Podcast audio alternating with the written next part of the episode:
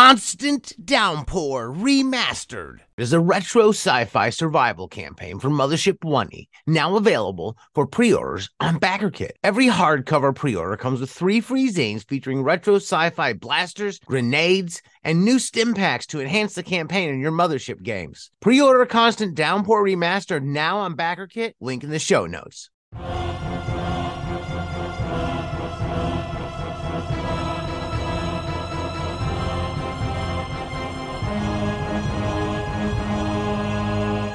Welcome to Wobblies and Wizards. I am your host, Logar the Barbarian, joined today by returning guest Bill Reich, author of Glory Road, and it looks like there's a few other things coming out Glory Road Sampler and Pulp Solar System. Welcome. Hello. Hello.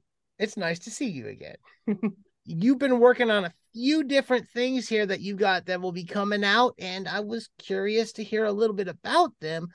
But before we do that, just uh, could you give folks a quick synopsis of what Glory Road is, uh, the role playing game, where it came from, and everything else? Because I, I think it's a pretty interesting, unique game out there in the world of games.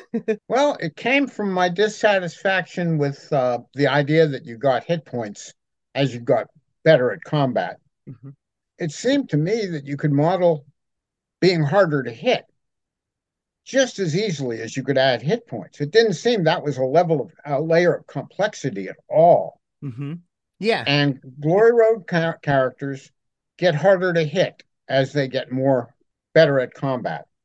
I didn't think that that would become a new game, but then I got intrigued by a an idea for a magic system. And once you had a magic system and a combat system that were different, I figured I'd just go whole hog and redo character creation and make a new game. It's it's old school in some respects, but it's not OSR because OSR is versions of D&D. And Glory Road has 10 interrelated attributes. In other words, when you create your character, your size and constitution affect your strength. Your dexterity affects your agility. Everything is interrelated. The three main attributes and your size. I was going to ask what the 10 attributes. What? your size, your constitution, intelligence, and your dexterity are your what I call core attributes. They are they don't they don't affect one another and they and they aren't affected by anything else. Mm-hmm. Your strength, you have a random roll, but then you modify it by your size and your con. Your agility, you have a random roll, but it's averaged with your dexterity. And then if you're big for if you're strong for your size, your agility is better. If you're weak for your size, your agility is worse. It's basically athleticism. Mm-hmm. Then your awareness, which is extremely important, is a random roll plus you average it with your intelligence. So awareness can differ quite a bit from intelligence. And we know people who are brilliant and academic and have to take time to figure things out. Well, they got mm-hmm. a bad roll on their awareness. Eventually they catch up, and you don't want to underestimate them. But in the immediate no- moment, they're taking their time and they miss the Jeopardy question because the buzzer goes off. Now, this game you've been running since like seven, 1978, is that correct? Yes. I, I could you speak a little bit of that because there's a lot of like hacks that have been coming out in the last 20 years, but this thing is like 45 years it's been around being played. Yeah, but we didn't publish it. We were just mm-hmm. playing a game in my living room or CJ's living room or somebody's uh, dining room, and different people ran it. We had quite a few players and quite a few different game masters playing it in the New Haven area. Uh, it was played at some of the nice little colleges in Maine where I wish I'd gone. it, uh, one guy moved to London and ran games there. We lost touch with him. There were a couple people playing it in New York City. Somebody, anything that exists is happening in New York City sometime mm-hmm. or other. And in 1992, I went to DexCon And we printed up some copies of the game and we sold them there. And some people may have been playing it that I will never know about. Uh, DexCon is in New Jersey. In 2017, I had retired, and publishing on the net with a PDF had become so easy. And I had talked to Virginia Heinlein about using the title Glory Road many years before, because that's what we were we were using the title because one of the first adventures I ran in the 80s used some of the monsters from the novel Glory Road. And I talked to her, and she said if I ever published it, I should send her a copy. But titles aren't copyrightable. So I, I had no no issue with using that title. And she had passed away by the time we published it. But getting back to nine, 2017, I was retired. I had spare time. I created a a PDF of the game and started selling it on uh, DriveThru. Mm-hmm. It did not catch on that well, but some people bought it, and I was enjoying it. And I had never used modules in my game running, and even when I ran what I thought was D and D in 1975 and 76. I I can create my own adventures. I did run Keep on the Borderlands once. That was pretty cool, actually. I'm not I'm not saying it wasn't. But I started writing modules for the game because some of my friends said, you know, I run games, but you don't have any adventures for me to run. So I wrote modules, and then I expand. I started running in different settings because I had my the original setting that I was running in was the one we were gaming in at that time, which was uh, the Westwood in the Black Mountain District, which is a dwarf kingdom eh, called Clon most of the characters on the surface are humans, but there's quite a few dwarfs and elves and some hobbits, but it's much, much fewer player character species than fifth edition or even D&D before fifth edition because my goodness, it just doesn't make sense for one planet to have all that many sapient species. Now, one thing I was looking forward to in the pulp solar system would be eventually going interstellar and having a whole lot of species. If I could get the rights to C.J. Cherryh's uh, Pride of Chanur, that series. I'm not familiar with that one, to be honest. That's not one. It's a, it has some fascinating alien species. I'm I'm cool with staying with fantasy. I like running uh, adventures where the characters have a lot of decisions to make, mm-hmm. and the decisions affect how it how it rolls, but their decisions are for their characters, what their characters can do.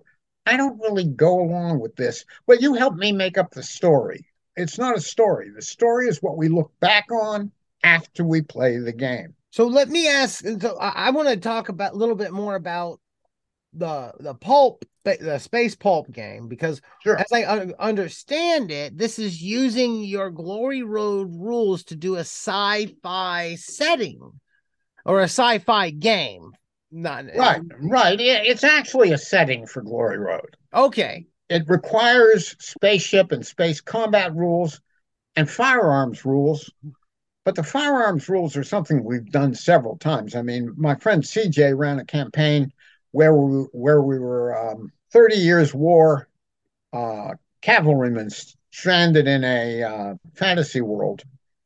So we had rules for that era's firearms, and I've run a I ran, ran a fairly long Western campaign uh, where we had fi- so firearms rules aren't that difficult.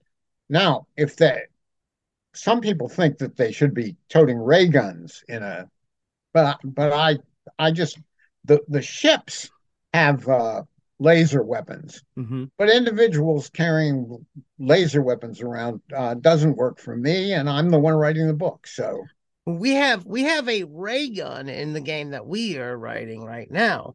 Only our ray gun's a little different because it will instantly vaporize anybody by the name of Ray, Raymond, or Rachel. Not your average ray gun. No, no. The Mar the Martians in the pulp solar system have a a weapon. I don't call it a ray gun, mm-hmm. but it is basically a uh, a ray gun. And if they shoot you with it, you vanish. After a few months, people forget you ever existed. And after a few years, everything you ever did is somehow shifted to someone else having done it or it's nullified. So you're just like erased from time and space, essentially. All yes. yes. no, as far as anybody in the pulp pulp universe is considered, considered you are, actually there's a different fate. Everyone vanished by that reappears somewhere else in space on a planet with each other, wondering what the hell they did to get there. but nobody, no, it's not known in game what happens to them. Oh, but they yeah. aren't they aren't particularly harmed, except that they aren't there anymore. I appreciate that. So, uh, when the players get hit, do we just have an adventure on a whole new planet in a whole new setting? They could, yes. If a player gets hit, they, I, I could run a game for them. Could you give a quick synopsis of the game mechanics of Glory Road and how one would play? Because I know it's not the it's not a rules light stripped down type system, from what I understand. No, here here there are two action resolution systems. I really tried to switch to one. Well, I'll explain why. First of all, there's a quick and dirty method for determining what happens in a situation where lots of people are rolling dice and lots of people are making decisions. And that involves a d20 plus modifiers based on your attributes and your skills. You roll the d20, you add add those things, then you have a subtraction for de- degree of difficulty or an addition if it's easy. In fact, it's usually an addition. And if you get a total of 21 or higher, it's a success. 31 or higher, it's a solid success, which means maximum damage. Mm-hmm. 41 or higher, it's a critical success. And this isn't only for fighting. So it, critical may be massively good result on something other than an attack. I'm assuming that your modifiers are larger numbers, closer to like tens and stuff like that from your skills and everything. If you're rolling up to a 30s and 40s, correct? No, because the 20 can explode. Oh, tell me about that. When a d20 rolls a 20, mm-hmm. you roll again. Ah. Anything above 10, anything above 10 on the second roll is added to 20. So let's say you roll 14 on the second roll, you've got a 24. Mm-hmm. 18 on the second roll, you've got a 28. 20 on the second roll, you've got a 30 and you're rolling again to add more. Nice. That doesn't happen often. No, I'd imagine not. It it meant that uh, very early the greatest magician in the game was killed by a 13 year old boy with a sling because he kept rolling 20s and he was a non-player character and i was rolling for him right out in the open 20 20 20 oh no and the guy who had the the magician who'd you know taken several months to get up to that level. It wasn't a hugely high level. We didn't have very many high level characters in those days because the game was young. He he was angry and then he was annoyed and then he was amused. And then he got another character and started playing again. So that's how the D20 works. Then there's something called a task rule, which is based on the attribute that you need for the action plus four times your level. And you're you're trying to roll under that. Mm. And the way you decide how we we uh, reflect how difficult it is is the number of attempts you get. A fairly easy task, you get five rolls and all down to one roll. Or if it's really difficult, you have to make it twice. If it's really, really difficult, you have to make it three times. I mean, those things are so interchangeable. Those methods are so interchangeable that in the sample, I give an example of what in the book is a task roll percent on percentages that we've changed to a D20 roll in our campaign because we like it better. I, I, like I like a percentile roll here. I, I don't mind different mechanics in my game. I, I, honestly like a lot of the games I played coming up had didn't have one consistent roll throughout the game.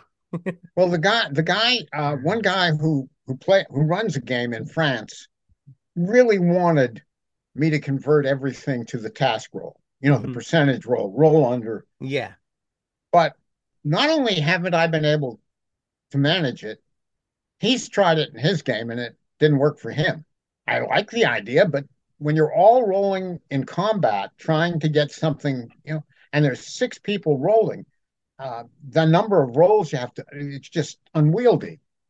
Although somebody casting a spell in combat still has to do the percentage roll under thing because casting spells is just not amenable to a d20 roll. Before, because we're coming up on time, quick. But before we go, could you tell me a tell the listeners about what Glory Road Sampler is? It's a series of scenes from actual play. It's a narrative of the scene and then a discussion of the mechanics of how the players and the game master reached that created that scene and it show it demonstrates that even though it's a crunchy game all of the prep was the crunch. And when you're playing all you do is when it's your turn you roll dice add a number that's on your character sheet or try to roll under a number that's on your character sheet. And the game master uh, has his prep done. He he knows how difficult what you're doing is. Or he's rolling for his npcs and trying to do you dirty, or he's rolling for your allied NPCs. Then you can have allies, you can have hirelings, you can have friends, you can be working for an evil overlord. Uh, he rolls for anybody who's who's playing, any non-player, and it goes pretty quickly. Each round is probably a little longer than a round in Dungeons and Dragons, but things take fewer rounds. People are on the ground pretty quickly, and they don't pop right back up.